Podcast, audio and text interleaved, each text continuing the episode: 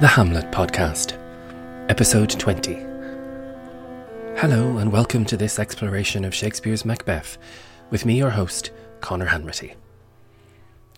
In the last episode, we saw Macbeth starting to crack up, horrified at the spiritual consequences of having killed Duncan. He's worried that he can no longer pray, and that he'll never sleep again. Lady Macbeth is eagerly trying to get him to stay focused. She's just heard his panicked description of the voice crying to all the house that Macbeth hath murdered sleep, and Macbeth shall sleep no more. Right now, Shakespeare is sowing the seeds of a very ironic coup later in the play, wherein, very famously, it is Lady Macbeth's sleep that will be troubled. But for now, she's the practical one, eminently so.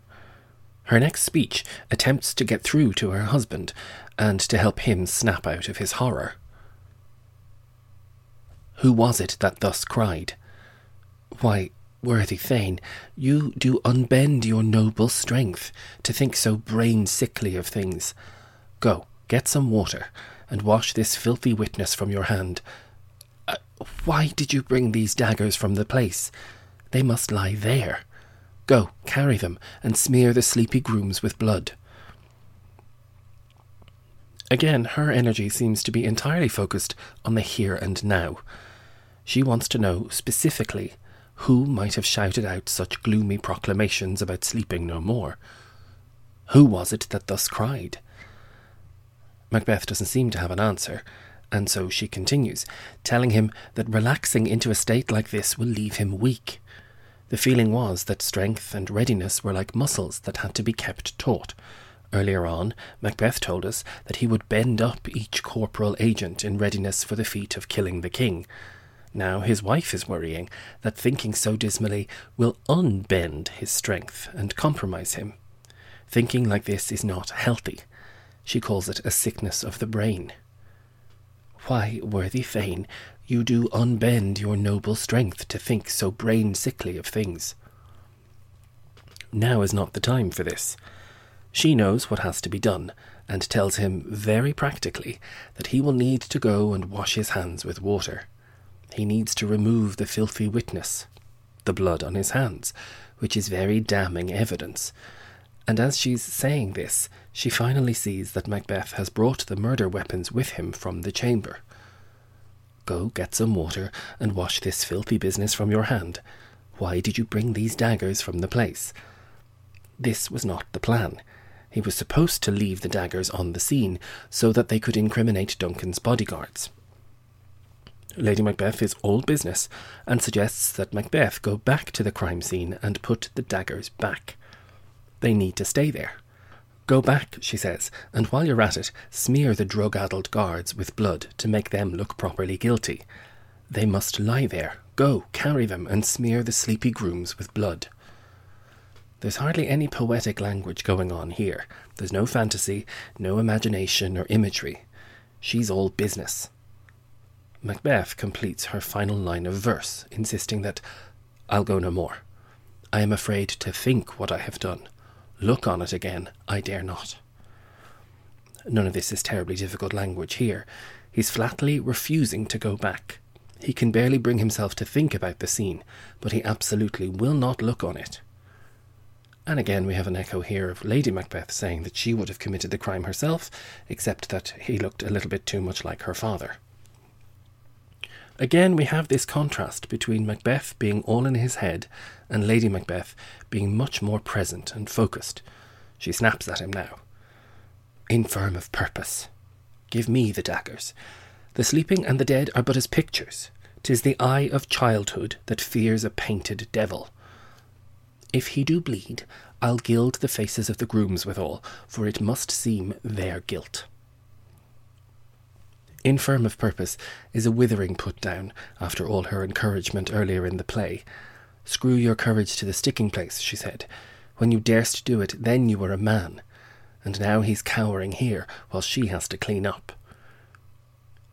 As a very tangential side note, all of the Roman generals in the French Asterix comic strips were given very funny names in fake Latin, especially in the English translations, and my favourite of all of them was infirm of purpose, from Asterix and the Big Fight.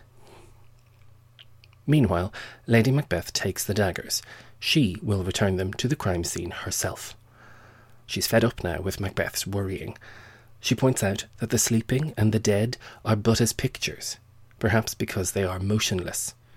It's nothing to be afraid of, because they will stay still. Her next lines are more complicated. She insists that only children are afraid of painted devils, a follow-on from her comment that the sleeping and the dead are but as pictures. Basically, she's telling him that he shouldn't be scared and that he's being a baby. And I'll put a little bit in the show notes about the idea of painted devils and where that might have come from. "Give me the daggers," she says. "The sleeping and the dead are but as pictures. 'Tis the eye of childhood that fears a painted devil." The remainder of her little speech refers to a very weird belief, of which I had not heard before. It was called cruentation, and this was a medieval method of proving the guilt of a murderer. Apparently it was held true that the corpse of a murder victim would bleed afresh in the presence of the murderer, and so the corpse would be presented as evidence in a murder trial, and if it bled anew, the murderer could be declared guilty. Here, Lady M is saying that if Duncan's body bleeds still, she will use some of his blood to mark the faces of the sleeping grooms she drugged. They really need for it to look like these guys killed the king. She says, "If he do bleed, I'll gild the faces of the grooms withal, for it must seem their guilt." She exits off to do this gruesome job, and Macbeth is left alone. We now all hear a knocking from off stage. This is another of the play's most famous effects. Increasingly paranoid, Macbeth has no idea where it's coming from. He wonders, whence is that knocking? How is't with me when every noise appalls me? What hands are here? Ha! They pluck out mine eyes. Will all great Neptune's ocean wash this blood clean from my hand? No, this my hand will rather the multitudinous seas incarnadine, making the green one red. This is a terrifically poetic set of images. He wonders where the knocking is coming from, and then wonders at the effect that this has on him. It's probably just someone somewhere knocking on a door, but he's self-aware enough to recognise that he's not doing very well. He has to wonder what's with him, that every noise, and we've already had owls and crickets and snores and voices crying out in the night, is making him worse. He says that every noise appalls him. We understand this word to mean horrify or frighten, but the origin of the word is for something to make the listener turn white or pale and have a pall about them.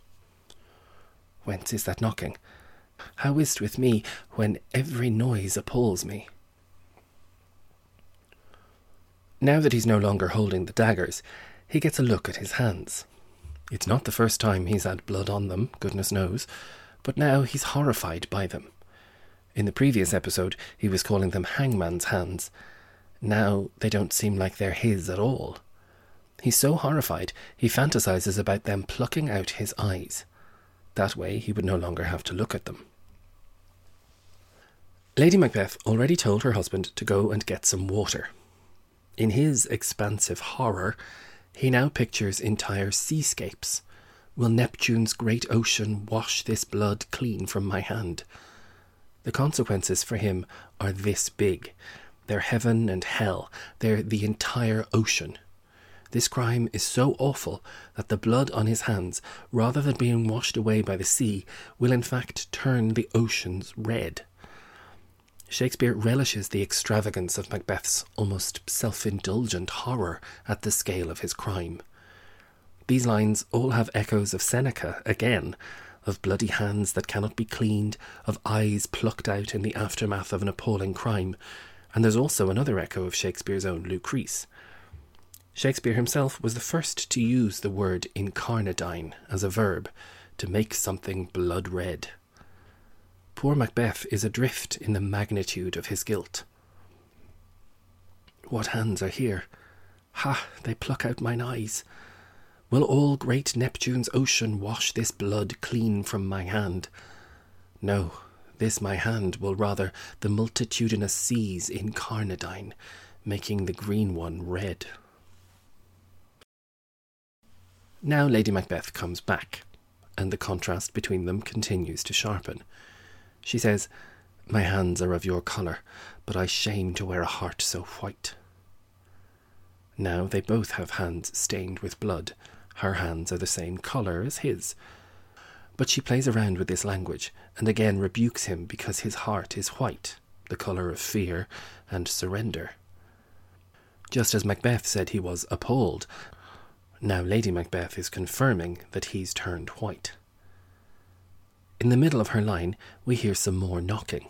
In even further contrast with her husband, she has a very specific response. "I hear a knocking at the south entry. Retire we to our chamber. A little water clears us of this deed. How easy is it then? Your constancy hath left you unattended." Where Macbeth has been startled by the noise and hasn't known where it's from, Lady Macbeth immediately knows what it is, a knocking, and where it is, at the south entry. So, she says, they should retire to their chamber. Again, while Macbeth fantasized that no ocean on earth could wash the blood from his hands, Lady Macbeth insists that just a little water will wash away their guilt. Easy as that. But Macbeth's constancy, his firmness of purpose, has left him, and left him unattended. He's vulnerable if he stays in this wretched, hapless state. We hear yet more knocking, and Lady Macbeth responds to it. "Hark, more knocking. Get on your nightgown, lest occasion call us and show us to be watchers. Be not lost so poorly in your thoughts." This is the rest of the plan. They need to wash up and get into their bedclothes. Macbeth needs to put on his nightgown, because if they are found out to have been still up instead of asleep in their beds, then that could look incriminating. So they really, really need to go and be gone and ready to be found and summoned when someone else discovers the body. Occasion will call them, sooner rather than later, so they need to be seen to have been in bed. Lady Macbeth's parting shot is to Macbeth, "Be not lost so poorly in your thoughts."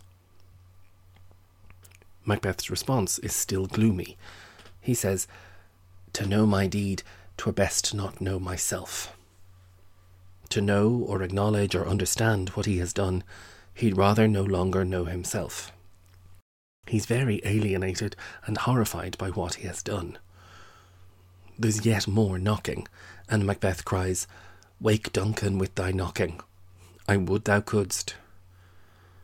Of course, the knocking off stage cannot wake Duncan, since Macbeth has murdered him. The pair of murderers depart, and this is the end of the scene, at least on paper. The knocking will continue, and eventually a servant will appear to answer the summons. This will be the porter, one of the weirdest but most memorable characters in our play. We'll have a great time as we start to dissect what on earth he might be talking about in the next episode. For now, I want to wish you a very happy New Year if you're listening to the podcast when it's first broadcast. The remainder of Macbeth will take about 50 more episodes, so I'm looking forward to spending the whole of the year ahead in your company.